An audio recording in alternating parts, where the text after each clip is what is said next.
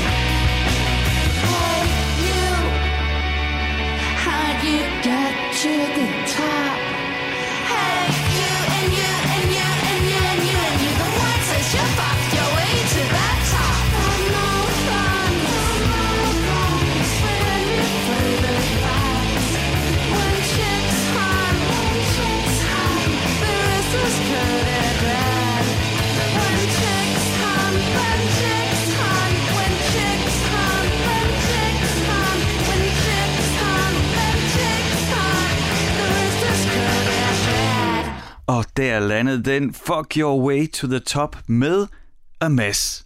Og bag A Mess, ja altså hvis man tager A Mess, så betyder det jo et, et rod. Det var ikke fordi det var så rodet, men det var vildt, det kan jeg godt lide. Men hvis man så tager et rod og læser det baglæns, så bliver det til Dorte, og hvis man så sætter Hartmann bagefter, så er det dig, Dorte Hartmann. Du er bag A Mess, og velkommen til Stusgade. Her fik vi lige en, øh, en smag på din øh, seneste single, der udkom i juni, som er opvarmningen til en øh, EP, der kommer her til efteråret. Det glæder jeg mig meget til, men det er jo slet ikke det, vi skal tale om, Dorte, fordi det her øh, program Stusgade, det handler om alt andet end aktualitet. Det handler om den musik, der har formet os. Sådan lidt ud fra tanken om, at på forskellige tidspunkter i vores liv, der hører vi lige pludselig noget musik – og det, der er så fedt med musik, det er, at man behøver jo ikke at skulle kunne så meget for at kunne mærke musikken. Altså, der er jo endda altså døve mennesker, der kan mærke basvibrationerne og danse til den. Og det er jo det, jeg elsker med musikken. Det er, at den er så umiddelbar, at man kan få et spædbarn til at reagere. Og ja, alle, det, det går lige i sanserne. Det gør det i hvert fald på mig. Og derfor tror jeg også på, at musik har indflydelse på vores liv. Og at man nogle gange møder noget musik, der rent faktisk måske ikke ligefrem kan ændre ens liv, men i hvert fald ændre retningen på ens liv. Hvad, hvad tænker du, når jeg siger sådan noget vrøvl, Dorte? Øh, at det overhovedet ikke er vrøvl. jeg er fuldstændig enig, måske bare ikke i det faktum, at, at øh, det kan ændres. Det kan ændre personer, det kan ændre livsforløb, øh, og det har i al væsentlighed har musik ændret og reddet mig. Musik er min vigtigste følgesvend overhovedet.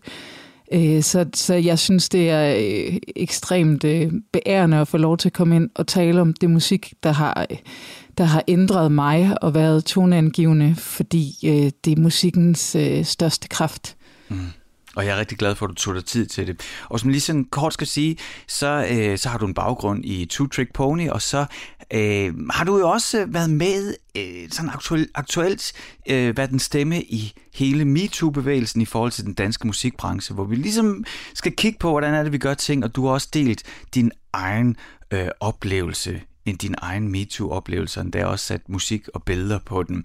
Men, men hvis vi ligesom skal parkere det, der sker lige nu, og det, du i gang med lige nu, og så tilbage, altså vil du ikke prøve at tage os med i tidsmaskinen, tilbage til den gang, ikke det første musik, du hører, men første gang, hvor du hører noget musik, og du så lige pludselig tænker, åh, oh, hvad er det? Eller reagerer, eller kan mærke, at det her, det gør noget ved dig. Hvor, hvor vi hænder i verden, i hvilken tid, hvad sker der?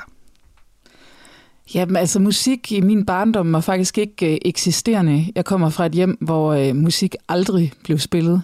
Øh, jeg anede sådan set ikke øh, den impact, det kunne have. Øh, og så da jeg, jeg er født øh, opvokset i Nordjylland, øh, og jeg øh, havde en barndom i, øh, i 80'erne, Øhm, og jeg tror første gang, jeg stødte på musik som andet end et eller andet underlægning med noget Kim Larsen hjemme ved venner, øh, øh, midt om natten, noget, der gjorde en forskel for mig, det var faktisk, øh, du ved, en, øh, en, en barndom også i starten af 90'erne, som, øh, som bød på Eurodance og Hathaway og To Unlimited, som man dansede til på sodavandsdiskotekerne og 2000 ben og så videre. Øh, det var jo meget sjovt at, at danse rundt med sine veninder i de der folkeskole, tidlige folkeskoleår. Men, men mit allerførste møde med, med det musik, der faktisk også præger mig den dag i dag, og, og har gjort mig til den kunstner, jeg også er den dag i dag, på grund af det musik, jeg har lyttet til. Det var faktisk sodavandsdiskoet i, uh, i øh, SVI, Højnehallen i Jøring, uh, øh, hvor at der var en luftgitarkonkurrence. Og jeg tænkte, den skal jeg være med i. Jeg har måske været i 6. klasse, 5. eller 6. klasse, uh, og jeg havde opdaget Guns N' Roses. Jeg havde set øh, de smarte drenge med læderjakker og et emblem bagpå med Guns N' Roses og orange Jack and Jones bukser. Øhm, så jeg vil gerne være med i den her, den her luftgitarkonkurrence, fordi jeg var helt sikker på, at det kunne jeg jo også. Og øh, der var også sket det øh, heldige i mit liv, at mine forældre havde fået øh, kabel-tv, eller den store tv-pakke, øh, så vi havde fået MTV. Så jeg havde, ligesom, jeg havde ligesom lige mødt det der, og jeg havde også fået min veninde, der skulle til øh, noget øh, hospitalsundersøgelse på Ride, til at købe mit første kassettebånd med hjem, og det var, det var faktisk Genesis. Øhm, så, så jeg havde allerede sådan mødt noget, jeg havde mødt noget rock, men øh, jeg stiller op til, til luftgitarkonkurrencen, øh, og jeg øh, stiller op mod øh, Buff, der går i 9. den langhårede der, den seje, med, med det grønne hår, og to andre drenge, der er også væsentligt ældre end mig, der stiller op, og jeg venter på, at det bliver min tur. Jeg tror, jeg er den anden sidste. Og de er bare så seje. De får lov til ACDC. Der kommer Guns N' Roses, og der er bare knald på, og jeg står bare, og mine veninder hæpper, og jeg er den eneste pige, og jeg er yngre end dem, og så skal jeg på. Og jeg er sådan, yes mand, det her det er min time to shine. Det kan jeg huske allerede dengang, at jeg havde sådan, og nu er jeg forsanger den dag i dag. Men det, der skete, var, at DJ'en valgte at spille Mr. Big, da jeg gik på. Wild World. Uh, baby, baby, it's Ej. a wild world. Og så kunne jeg stå der med en slatten øh, akustisk luftgitar. Jeg behøver vist ikke at sige, at jeg ikke vandt. Jeg, prøver, jeg, er helt, jeg, helt sådan, jeg er ondt helt ind i maven på din vej. Og jeg tror ikke, det var så, jeg tror faktisk ikke, det var ondt nødvendigvis. De har tænkt, ja, hun stiller op, jamen hun skal da have noget blidt, fordi hun kan jo umuligt være en uh, aggressiv luftgitarspillende Angus Young eller Slash. Hun skal jo være en følsom pige, som spiller Wild World and Baby Baby, It's a Wild World. Og, og det var nok første gang, jeg mødte, øh, øh, hvad skal man sige, det kønnede ansigt i rockmusikken, at jeg ikke passede ind. Og det tror jeg også blev øh, tonangivende for, for hele min kommende øh, fremtid musikalske, både som, som musikalsk forbruger og også som fremtidig udøver. Det blev tonangivende, fordi jeg mødte modstand allerede dengang. Og der må jeg bare sige, at jeg er en, en stadig, stadig ræd. Så når jeg møder modstand, så er der kun én ting, og det er at hæve den midterste finger og sige, fuck jer, jeg skal nok vise jer. Så øh, jeg fik bare øh, mod på at lytte til endnu mere rockmusik. Jamen, jeg føler virkelig med dig. Altså, jeg, jeg, er helt, jeg er helt sikker på, at du har ret i, at der var, ikke, der var ikke nogen, der gjorde det af ond mening. Det var virkelig misforstået godhed. Og jeg tænker, det er endnu et øh, af de der eksempler, hvor jeg synes, mm, mm jamen, det, vi er, altså den her diskussion, hvor jeg prøver at minde mig selv om, øh, hvor dybe strukturerne er at man kan stå og føle, at man gør noget godt for den her pige i 6. klasse, og så skal du stå på en scene helt slatten igennem Mr. Big. Det, jeg, det får mig til at tænke på, jeg var så heldig i, øh, øh, i mit forrige arbejde og rejste en del, og der var en del i Japan og i Tokyo. Og var, mm, altså der fik jeg virkelig karaoke-renaissance, fordi det var så sjovt at tage på karaoke bar. Men det, der så også ofte skete, det var, at øh, at når der var øh, sådan en af mine kolleger herovre fra, som ikke lige var karaoke-trænet, og tænkte, ah, nu du ved, jeg har fået de der 3-4 øl, nu, nu, nu skal jeg også op og stå på scenen, og så bladre gennem kataloget efter et eller andet, man tænker, der er fedt. Så har jeg altså oplevet flere, øh, og det er det altså flere gange, jeg har set det her, at så med stor begejstring, så bliver Eagles Hotel California valgt, fordi den kan man da synge, og den er da god. Og det folk glemmer hver gang, det er, at der er uendelig lange guitar-soloer i det nummer. Og så står du der på scenen, uden at synge, uden rigtig at kunne gøre noget, mens der bare er 40-50 sekunders guitar-soloer, man må stå. Og jeg får sådan lidt det samme billede af dig i 6. klasse, at du skal stå der med en akustisk luftgitar, og det er ikke rigtig vildt. Nej, præcis. Det var jo dybt ydmygende. Altså, det er jo ingen tvivl om, at hvis vi så lige fast forwarder til 2012, fik jeg min ultimative hævn der jeg er også en del af en performancegruppe, der hedder Pigarden fra Helvede, hvor vi marcherer til, øh, til gamle hard rock klassikere. Og der blev vi inviteret med på orange scene af Magtens Korridor, og der fik jeg lov at spille luftgitar for 70.000 mennesker på orange scene 2012 til Enter Sandman med, øh, med Metallica. Så jeg har, jeg har fået øh, udlevet min, øh, min våde luftgitar-drømme. Dorte, jeg siger lige til lytteren, det, øh, det, det, skal jeg, det har jeg fået at vide. Jeg skal huske at sige, at man, øh, du lytter til Stusgade på Radio 4 med mig, Frederik Hansen, og dagens gæst, det er dig, Dorte Hartmann, som også er kendt bag kunstnernavnet Ames Et Råd. Dorte Baglands, det synes jeg, det er meget sjovt. Mm, det var lige fortalt os der, at du taget os med tilbage i tiden i, i, i Nordjylland, og, og øh, der var noget, jeg, jeg lige stussede over, du sagde. Altså, når du siger, at der ikke var sådan musik derhjemme, var det sådan et bevidst valg, eller var det bare fordi, det var ikke noget, man gik op i? Jamen altså, mine forældre har aldrig været interesseret i musik. Øh, de har heller ikke set det som underlægning. Det har været et fjernsyn, der har kørt. Og jeg tror egentlig, at der er rigtig, rigtig mange mennesker i Danmark, der er født og opvokset på samme måde som mig. Øh, musik i folkeskolen var et øh, helvede. Altså, det var jo et mask, mismask af, af, af triangler og, øh, og, og øh, klokkespil, som ingen kunne spille på, og ingen kunne synge, og det var jo øh, vidderligt larm. Øh, jeg tror faktisk, at det er nogle af de eneste, der har haft en stor musikalsk opvækst, i, i hvert fald i, øh, i mit nærområde, det har været dem, der har haft musikalske forældre.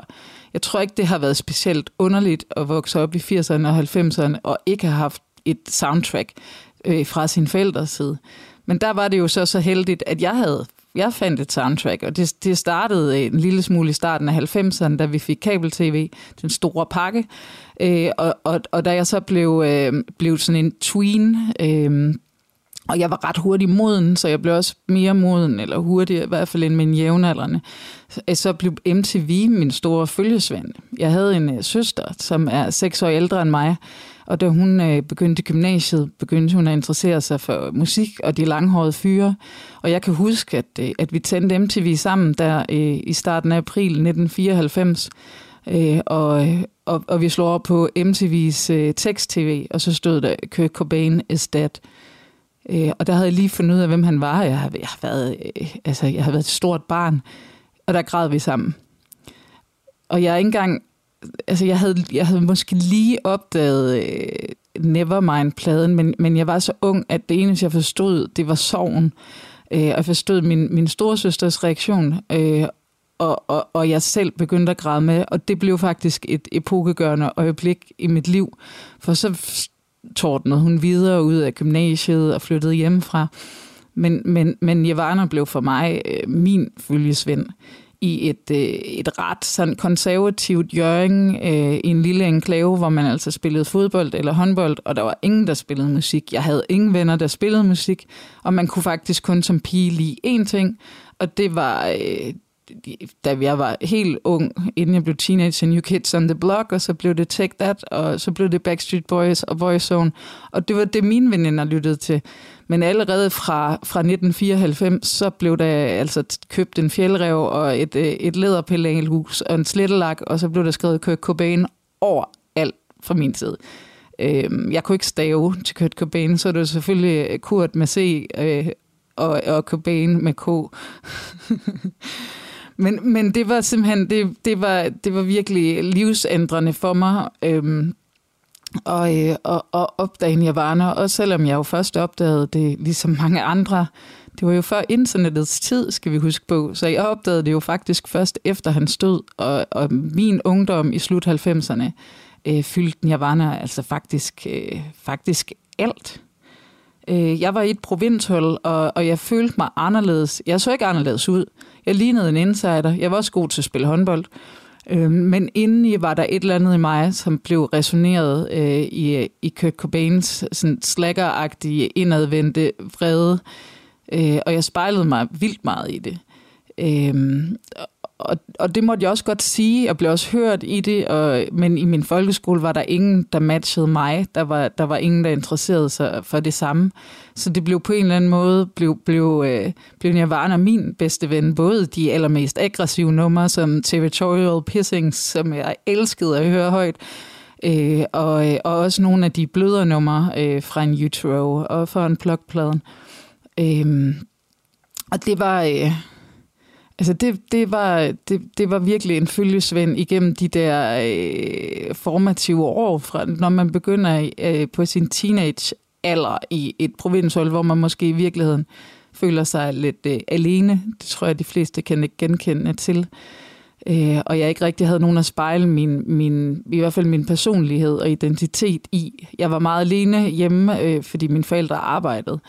Øh, så der kunne jeg jo høre virkelig højt Nirvana og, og Silverchair, skal jeg også huske at sige, var jeg meget vild med. Han var også på alder, han var kun et par år, jeg tror fire år ældre end mig, øh, ham fra Silverchair, Daniel Johnson, så jeg drømte jo om, at han kom til, til Jøring en dag, og så skulle vi nok mødes, og så skulle vi nok, så skulle jeg nok få ham. Dorte, hvis du, skal, hvis du skal vælge et nummer, og det ved jeg godt, det kan man ikke, men det er jo den der lille perverse øh, fryd, jeg får lov til at få hver uge her i Stusgade, det er jo at tvinge jer gæster til, at I kun må vælge et nummer, der skal repræsentere den her periode i dit liv, og det den gør ved dig. Hvad skal vi så lytte til?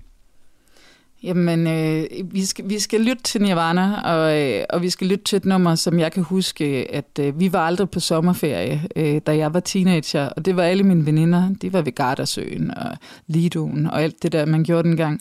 Så jeg havde sådan noget fire uger sommerferie hjemme i Jørgen på en græsplæne alene, hvor mine forældre arbejdede. Og jeg kedede mig altså virkelig, virkelig meget. Men jeg kan huske det der med at ligge og sole sig, fordi hvad gør man? Jeg lå og solede mig og læste bøger, og så, så hørte jeg Unplugged in New York virkelig højt. Og, øh, og sådan, når mine forældre kom hjem, skru lige ned naboerne og sådan noget. Øh, og et af de numre, som stadigvæk bringer mig fuldstændig tilbage til at være gennemsvigt øh, på en græsplæne, og i virkeligheden være lidt irriteret over, at det er så varmt, men man kan ikke rigtig komme, øh, komme væk fra den varme. Men det Penny Royalty øh, i Unplugged-versionen, den var, øh, den var smuk, og den var desperat. Og, og den handler jo i virkeligheden om at være i en dyb depression. Det var jeg ikke, men jeg var i en dyb ensomhed, og jeg, var, jeg følte mig alene, jeg følte mig udenfor, øh, men, men men det var ligesom min ven. Øh, så, så jeg synes, vi skal lytte til desperationen i Kurt's stemme, men også den utrolig smukke øh, tekst i Penny Royalty. Jamen, så øh, har jeg også øh, fundet den frem til dig fra MTV Unplugged-koncerten med Nirvana i 1993, Penny Royalty med Nirvana, hvor man lige kan høre i starten, at Kurt han siger sådan et eller andet med, uh, what other song should I fuck up? Og så, altså, du ved, han starter med at pille sig selv helt ned, og så kommer, altså, ja, lyt selv. Okay, but here's another one I could screw up. What is it? Am I gonna do this by myself? What is it? Any royalty. Do it by. Are you gonna not sing? No. Do it by yourself. Okay, well, I think I'll try it in a different key. I'll try it in the normal key. And if it, if it sounds bad, these people are just gonna have to wait. We'll do it over. Do you have a smoke pack?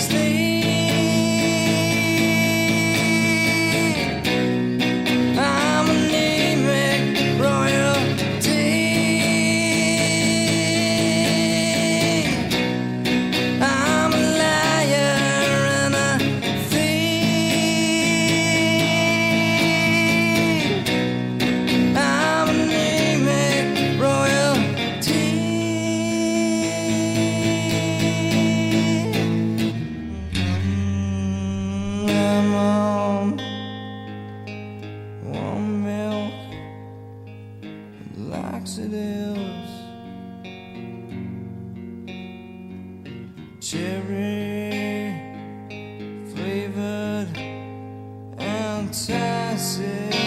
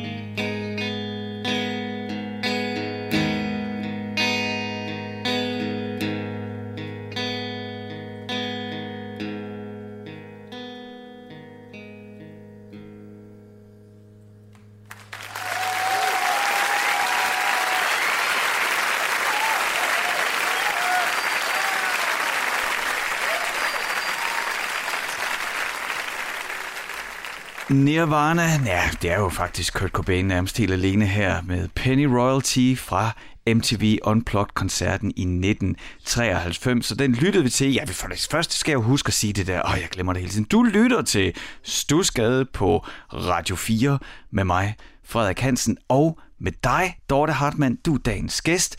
Ames er dit kunstnernavn, og du havde valgt, at vi skulle lytte til Penny Royalty med Kurt Cobain, fordi der midt i 90'erne i en, jeg skal ikke bare sige det som det er, røvkedelig sommerferie, der lå du ude på græsplænen i solen og kunne ikke gøre andet end at læse bøger og så lytte til det her album.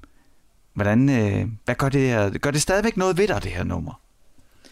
Jamen, jeg skulle vælge et nummer. Det kunne være mange, øh, fordi Nirvana fyldte så meget for mig, øh, der midt og slut 90'erne. Øh, og jeg var, jeg var omkring mange. Jeg havde også lyst til at vælge noget aggressivt, fordi det var også en del af min natur, og ikke føle sig set i provinslivet, fordi jeg var øh, jeg var fremad, jeg var frembrusende, jeg var højt råbende, og så vælger jeg alligevel et, et forholdsvis afdæmpet nummer. Men da jeg skulle sidde og, og, og genskabe, hvordan min teenage-tid var, var det det her nummer, der ramte mig. Øh, som, altså, jeg fik virkelig billeder, og jeg kunne nemlig mærke sveden drive ned af mig, og have den der sådan, åh, man er lidt akavet i sig selv øh, Øh, som teenager. Ikke at det nogensinde rigtig stopper, men, men, øh, men jeg kunne mærke den der følelse igen, og så spiller den også meget godt øh, bold med, med den, jeg faktisk er i dag, fordi Kurt, han øh, synger jo om Penny Royal, øh, som er en, øh, en plante, som man brugte som... Øh, som abortionsmiddel. Så hvis man skulle abortere, øh, før der ligesom var kliniske aborter, så kunne man drikke den her te. Øh, og så øh, kunne man håbe på, at det, man havde inde i sig, det still the life that's inside of me. Øh, så på den måde tog han jo allerede utrolig kønnede tematikker op, Kurt Cobain, og arbejdede jo også øh, rundt omkring øh, en eller anden form for, for køns øh, neutralitet, og var en af de største feminister, vi faktisk havde i 90'erne, hvor ingen overhovedet øh, brugte ordet feminisme, mindre du hed Judith Butler og var akademiker. Så, så derfor så synes jeg faktisk også, at, at det er et nummer, der stadigvæk rører mig øh, vildt meget, øh, fordi det tager nogle... Det er jo helt absurd at lave en plade, der hedder In Utero, og, og synge om at abortere, når man er en mand. Men det kunne Kurt gøre, og måske var det også en del af grundlaget for, at vi var så mange, der kunne spejle os i det scenarie, det her indadvendte øh, øh, nirvana-musik, som, som handlede om en selvkritik, øh, og som handlede om egentlig ikke den her ugidelige slækker, øh, holdning til livet, øh, hvor det, man fandme ikke rigtig kunne gøre noget, men det man kunne gøre, det var at lave kunst og prøve at affinde sig med øh, sin situation så godt som muligt. Øh, altså det rører mig stadigvæk øh, vildt meget. Altså det var jo øh, skældsættende på det tidspunkt, og specielt når man havde teenage angst som, øh, som teenager. Mm. Jeg synes, øh, jeg kan rigtig godt lide det billede, du øh, maler af at lægge øh, en, altså en uendelig, sådan en sommerferie, der aldrig slutter, fordi der er ikke nogen rejser, der er ikke noget, der skal ske, så hver dag, det er bare, nå okay, ja, så får vi tiden til at gå på en eller anden måde. Det tror jeg faktisk er, altså du ved, den der med ledegang er virkelig råden til alt godt, øhm, synes jeg. Fordi øh, nu, hvis jeg lige skal dele lidt af mig selv, så, øh, så har jeg jo, nu vi, nu har vi lige haft en sommerferie, der er overstået, ikke? Og øh, mine børn, de har seks uger sommerferie, og jeg er skilt. Det vil sige, de har tre uger med mig, og tre uger med deres mor. Øh, og det er altså, øh, det er med, det er del med, med fuld blæs. Der, er nærmest, der sker noget nærmest hver dag. Og hver år, så taler jeg også med, med ungernes mor om, nu skal vi altså sørge for, at de ikke bliver at det ikke er en lang øh, aktivitet, at de får tid til at kede sig, og så alligevel så er der så mange ting, man gerne vil, og har mulighed for de her dage, og så, øh, jamen, så ender det med at blive en action-packed sommer for de der unger. Men Dorte, dengang jeg var barn, også barn af 80'erne, øh, der var jeg ene barn, og min far, han arbejdede altid. Han var i musikbranchen. Han var altid på arbejde. Vi var aldrig på ferie. Så jeg havde også seks ugers sommerferie hvor jamen, så skulle man bare ikke i skole, men hvad fanden skulle jeg så finde på? Øhm, og det begyndte altid med at cykle ned på biblioteket, og så støvsugede alle de tegneserier, jeg kunne komme i nærheden af. Fordi der var nemlig en begrænsning på, at man måtte maks låne fem tegneserier ad gangen, men i sommerferien, der måtte man låne 10. Og jeg, sådan, jeg, kan godt, øh, jeg kan godt nogle gange sådan ønske for mine egne børn, og, og have den der oplevelse af, at så har du de der 10 tegneserier, og ikke mere. Men det er svært genskab. Ja. ja, og, altså, og, og jeg tror, du har fuldstændig ret i, at den der måde at kede sig på, som vi fik lov til øh, i 80'erne og 90'erne, den findes jo ikke længere, fordi du kan jo vælge lige præcis noget, der interesserer dig hele tiden, om det er et klik på internettet, hvor du finder den nye fede plade, eller podcast, eller Netflix, eller øh, chat med venner, som bor i USA, eller altså, der er uendelige muligheder, og altså, vi må bare sige, at vi havde ikke uendelige muligheder. Jeg havde også kun råd til to CD'er, altså der i, i, i de der 13-14 års alder, før jeg begyndte at, at få sådan noget øh, ungdomsarbejde. Og det, og det var så Unplugged, og det var Nevermind, og det var det, jeg lyttede til. Altså radioen spillede det jo ikke. Øhm, vi havde jo ikke, altså jeg, jeg så også utrolig meget Tour de France den sommer, og jeg kan love dig for, at jeg ikke interesserer mig for cykelløb. Men, men jeg ved rigtig meget om Indurain og, øh, og dem, det- som det var var den med dengang. Det var den gode periode, du kiggede med dengang. Nej, men det, det, det, det der med, altså det der med at samle ting sammen, ikke? Altså jeg har jo, jamen, jeg ved ikke, hvad jeg skal gøre. Jeg har jo den der flyttekasse. Jeg havde rigtig mange CD'er, fordi du da jeg så også begyndte at tjene penge, så kunne jeg jo købe CD'er, men, men dengang ikke. En CD kostede 169,5, så det var, det var altså, i mange, mange år havde jeg kun Whitesnake, øh, den Whitesnake-plade, der kom samtidig med John Bo, øh, Bon Jovis debut. Det var de to plader, der kørte hele tiden. Men du ved, men, men det der, men det var guldskatte. Og nu lige her, altså jeg sidder nede i kælderen i Stusgade, og lige i rummet ved siden af, der er der en flyttekasse. Og det er de sidste CD'er, jeg har, efter det er blevet sorteret mange gange, og det er blevet sorteret fra og sorteret fra. Men det er sådan en, en værdiløs guldskat på en eller anden måde. Jeg ved ikke, hvad jeg skal gøre ved den. På et eller andet tidspunkt må jeg gøre et eller andet ved det. Dorte, du tog os med tilbage til luftgitar, og øh, nej, jeg skal dele med nok vise dem dengang, at, øh, at du fik øh, lov til at stå og vrikke til Mr. Big og, øh, og på akustisk guitar. Og så, øh, så øh, spoler vi lidt frem, og så ligger du i solen i sommerferien og lytter til øh, de to albums, du har begge med Nirvana. På et tidspunkt, så tager du en beslutning om også, at øh, du ikke bare vil lytte, men du også vil skabe. Hvordan kan det være?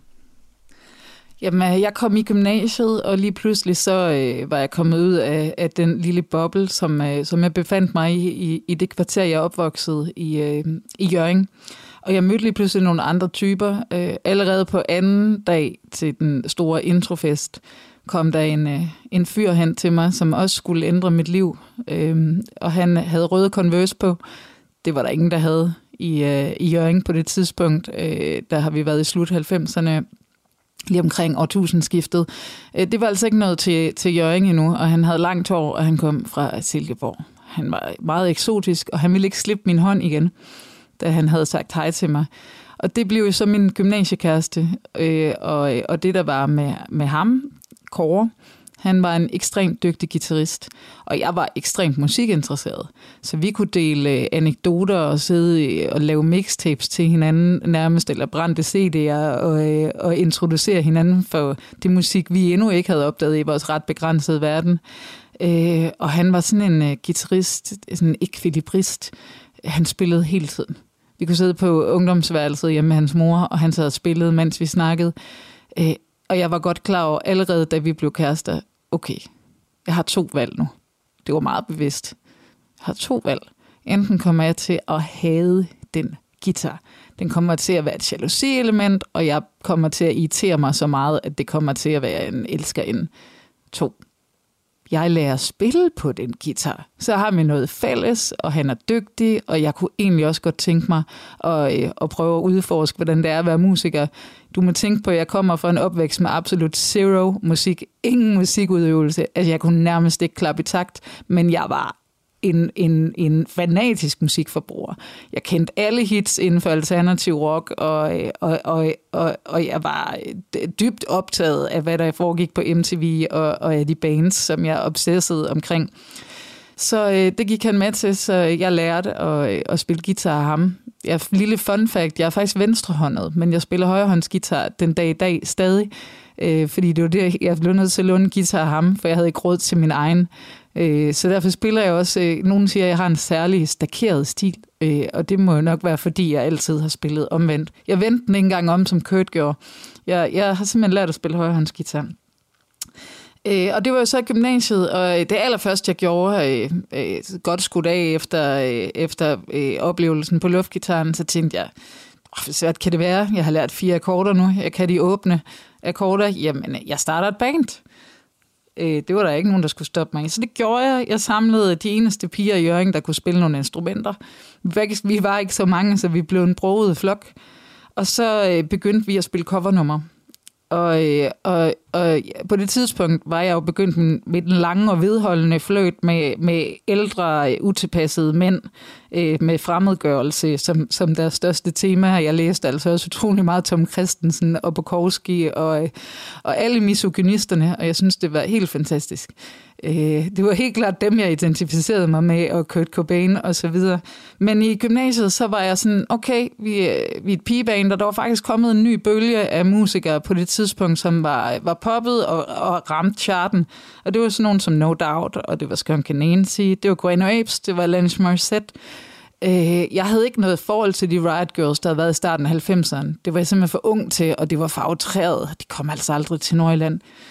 Men det gjorde popperne der. Altså dem, som ligesom lavede det der, øh, det der øh, crossover af rock og vrede kvinder øh, til en øh, popvirkelighed, hvor alle jo kunne synge med på Don't Speak med No Doubt. Øh, Øh, så den spillede vi jo selvfølgelig også, øh, og det var jo så der, jeg, jeg startede med at spille guitar, øh, og var enormt energisk og øvede mange gange om ugen, og vi fik vores første shows og blev godt modtaget. Øh, Og nu vil du nok øh, måske øh, stusse over, at jeg, var, at jeg omtaler mig selv som guitarist, men det, det var det, jeg gjorde, og det var det, jeg ville. Jeg startede ikke med at synge. Vi havde en øh, forsanger, der sang fantastisk, og jeg associerede mig aldrig med at skulle være en forsanger. Jeg, jeg var, havde forelsket mig i gitaren, og, og det var det, jeg skulle udforske. Øh, og vi gik endda så vidt, at vi i 3.G, øh, der i, øh, i knap midt nullerne, øh, faktisk vandt øh, Jørgens bedste band. Øh, og det er jo, jo en sjov anekdote, som, øh, som jeg ynder at fortælle, øh, fordi vi jo spillede cover. Og måske var det også, fordi mig og forsangeren AK øh, snavede på scenen under Marilyn Manson-nummer, øh, hvor jeg spillede solo. Cheap tricks count, og vi elskede det. Men, men Dorte, hvis du skal vælge et stykke musik, som på en eller anden måde skal repræsentere der, det, der gav dig øh, lysten til selv at skrive og skabe og fremvise, hvad skal vi så lytte til? Jamen altså, det, det, fra, fra at have været i coverband, så kom jeg endelig ud af provinshullet der midt i nullerne, og tog ud at rejse i hele verden, og, og flyttede til Schweiz nogle år. Og, og der var der noget andet musik, der, der fulgte med. Øh, efter ligesom at have snuset lidt til kvinderne, så, øh, så deep divede jeg simpelthen fuldstændig ind i øh, Placebos univers, og, og hele den her øh, samfundskritiske tilgang, øh, men også meget indadvendte tilgang, som Brian Molko på mange måder havde øh, og har, og hans, øh, hans kønskritik. Og så igen, når jeg skal nævne de, de ældre øh, øh, indadvendte mænd med masser af udlængsel og fremmedgørelse på deres skuldre, så øh, begyndte et livslangt kærlighedsforhold til den næste store mand i mit liv, øh, Robert Smith. Øhm, The Cure gik jeg, altså de havde jo, øh, jeg begyndte at lytte til The Cure midt i nullerne, øh, og blev fuldstændig opslugt af postpunken. 100 procent. Øh, og der havde han jo, der havde de jo udgivet jamen, de første 20 plader, så der var jo et, og jeg havde fået penge, jeg arbejdede som tjener, øh, og så jeg gik ud og købte alle CD'erne. Alle sammen, og jeg kunne slet ikke få nok.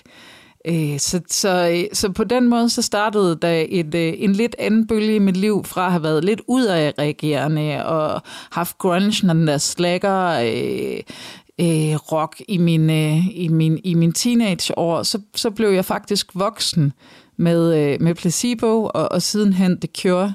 Øh, og, og det er jo en helt anden rejse. Det var jo en rejse, jeg lavede indad, hvor jeg lige pludselig øh, så mine dæmoner i øjnene og, og fandt ud af, hvad jeg var for et menneske. Øh, og The Cure har jo en, øh, en fantastisk øh, et repertoire, som dækker over alle menneskelige følelser overhovedet. For, for sindssyg eufori til det dybeste mørke.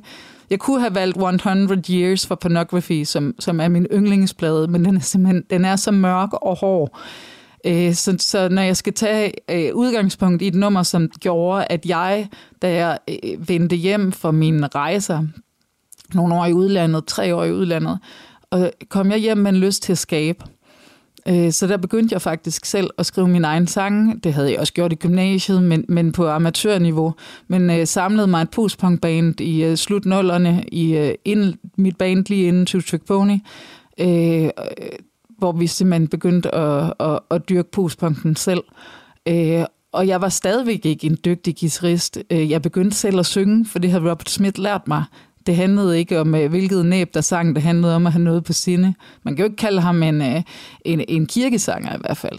Men den, den stemning, han kunne frembringe, øh, gjorde bare, at jeg turde og kaste mig ud i at synge og spille og, og så den sim- simplicitet, han også har repræsenteret. Øh, fordi alle hans numre, øh, altså du kan putte mange adjektiver på dem, men mange af dem er faktisk super simple popmelodier, tilsat øh, patos øh, på, på lige præcis den måde, han kan gøre det. Det blev autentisk for mig, og... Øh, og derfor så skal vi høre et, øh, et nummer, som emmer af pop, og det emmer af storladenhed. Øh, men det er også super simpelt, og, og det gjorde faktisk, at jeg turde at spille musik. Og jeg må sige, øh, inden jeg præsenterer det, så, øh, så sætningen Smear this man across the walls like strawberries and cream. It's the only way to be. Altså, det er den mest sindssyge sætning. Det er en ret tragisk sang om at gå fra et, et dårligt forhold, men øh, den sætning, den kan stadigvæk få mig til at skrige af glæde og græde til koncerter og løbe ned igennem gader i Manchester, mens jeg synger det højt med fremmede mennesker i hånden. Så, øh, så derfor skal vi høre The Cure med Push.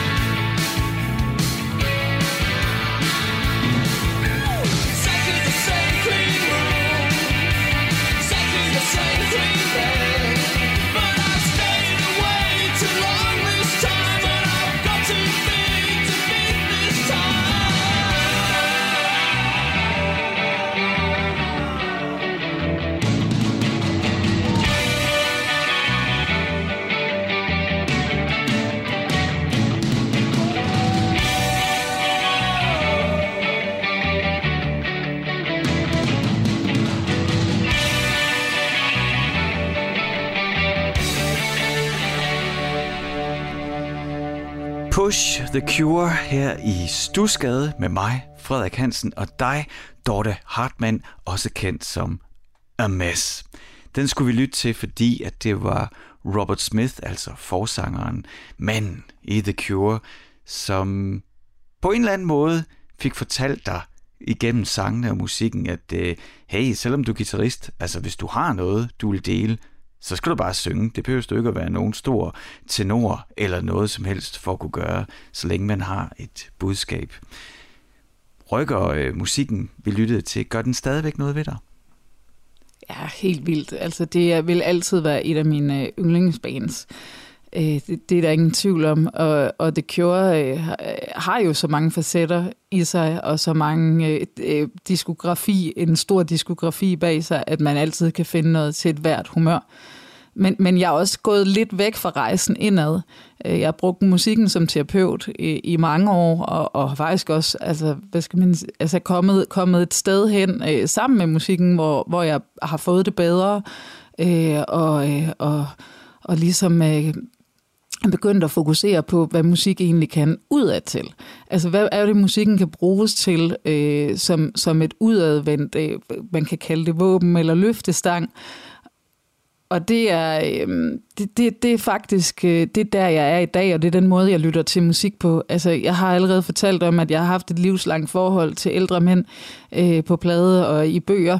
Og i tierne, så øh, begyndte jeg faktisk, jeg kan huske, jeg sagde til en, øh, altså fordi jeg er musiknørd, og jeg altid arbejdet på spillesteder, jeg har altid været meget i musikbranchen, så, så sagde jeg på et tidspunkt, at jeg synes, livet er for kort til kvindelige musikere. Og så gik jeg hjem og tænkte, men jeg er jo selv en, hvad, hvad fanden er det, jeg siger? Identificerer jeg mig virkelig ikke med nogen? Øh, og så gik jeg all in på at opdage kvindelige musikere i 2010'erne. Altså det var nærmest en vækkelse for mig at, øh, at finde ud af, øh, hvor mange der er dernede, og hvor mange jeg ikke jeg havde overset. Øh, jeg tror, mange, på mange måder har jeg som musiker været en mand, fordi det er dem, jeg har spillet, eller jeg har spillet med kvinder, men det er dem, jeg har spejlet mig i, det er dem, jeg har, øh, har, har fået modtaget læring af, det er dem, jeg har indspillet med, det er dem, der har kommenteret på min musik, det har været mit publikum. Øh, og så i 2010'erne, så, så kommer der bare den her bølge af The Kills, og Yeah, Yeah, Yes, og Ravenets betød ekstremt meget for mig, og jeg gør det også stadig. Og Sune Wagner var også stor for mig i, øh, i slutningen af 90'erne. Vi har Blond Redhead øh, og Scout Niblet, som er vildt aftræer og spiller trommer og guitar og synger samtidig. Øh, og, og, og det, gør, øh, det gør faktisk også, at jeg begynder at ændre mit musikalske virke. Two Trick Pony handlede meget om øh, støjpop og, og guitar-baseret øh, pop, øh, popsange øh, med masser af distortion, øh, men, men faktisk er med, som, øh, som er mit soloprojekt nu, og som har kørt et, øh, lige over et års tid, Øh, Øh, altså det er et helt andet projekt. Det er et, hvor jeg går ud og, og er politisk og ud af øh, en udadvendt kunstner, som tror på, at mine personlige fortællinger kan løfte noget i forhold til, hvordan vi taler om køn, og mine personlige fortællinger øh, kan være spejlinger, så der ikke er en anden 18-årig eller 30-årig kvinde eller 25-årig kvinde, som siger, at livet er for kort til kvindelige musikere de fortællinger lyttede jeg ikke selv til, og det er vildt ærgerligt over nu, men heldigvis så har vi jo en, en kæmpe revolution, en feminin tidsalder, som træffer, øh, som, som er i fuld gang med buller ind over det hele. Det er jo vildt, at jeg aldrig har lyttet til de fortællinger, samtidig med, at jeg aldrig har været i tvivl om, jeg er feminist. Ja. Øhm, jeg kan i hvert fald fortælle dig, at min, øh, min datter Rosa, som lige er fyldt 12, det gjorde hun i sidste uge. Tillykke Rosa. Hun lytter ikke med, så det var lige det var spildt. Men øh, hun, øh, hun går til trommer, og det har hun gjort i 3-4 år nu. Og hun har samspil i skolen sammen med Vera, der spiller bas. Og øh, jeg har aldrig nogensinde hørt hende have nogen refleksioner over, om det er drenget eller pige. Det gør hun bare. Og den der, at hun går til den der naturlighed, at det ikke er det ene eller det andet, det, øh, det giver mig en eller anden i, altså i en kæmpe problemstilling, vi står i, især med de her dybe strukturer, så giver det mig en, et, lidt håb og lidt ro, at hun har en total naturlighed til, at det er ikke noget, man skal forklare, hvorfor man spiller trommer af pige.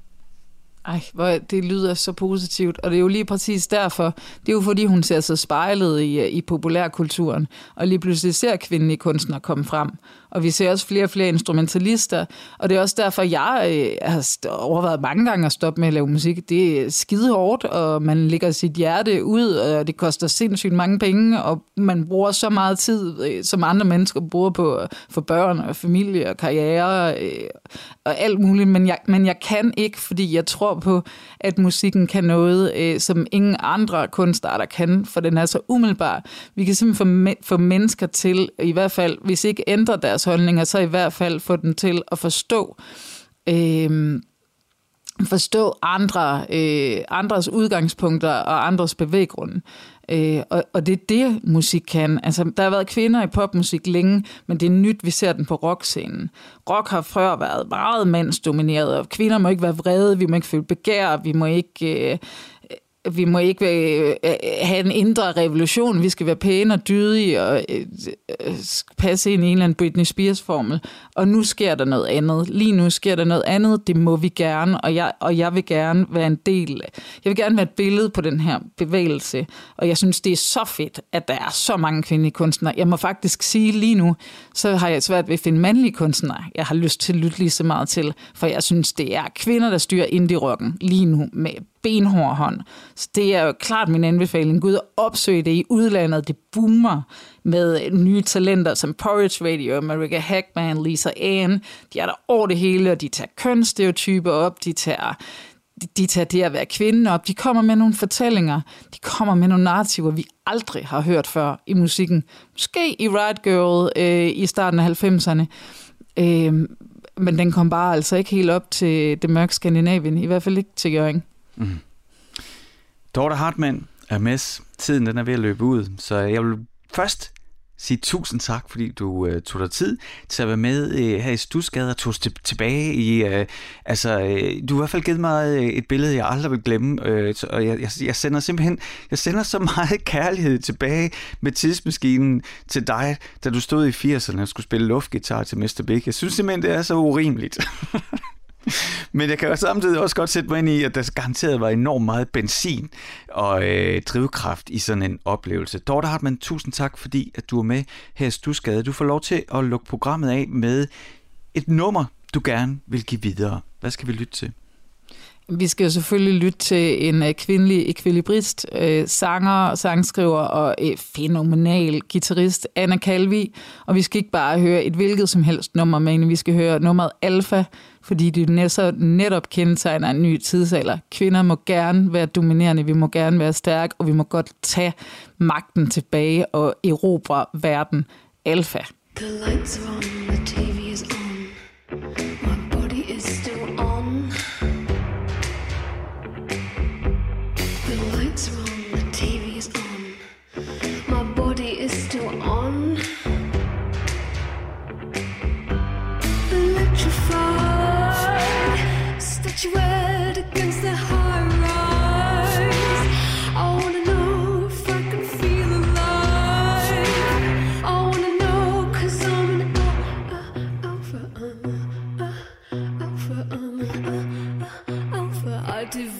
Biden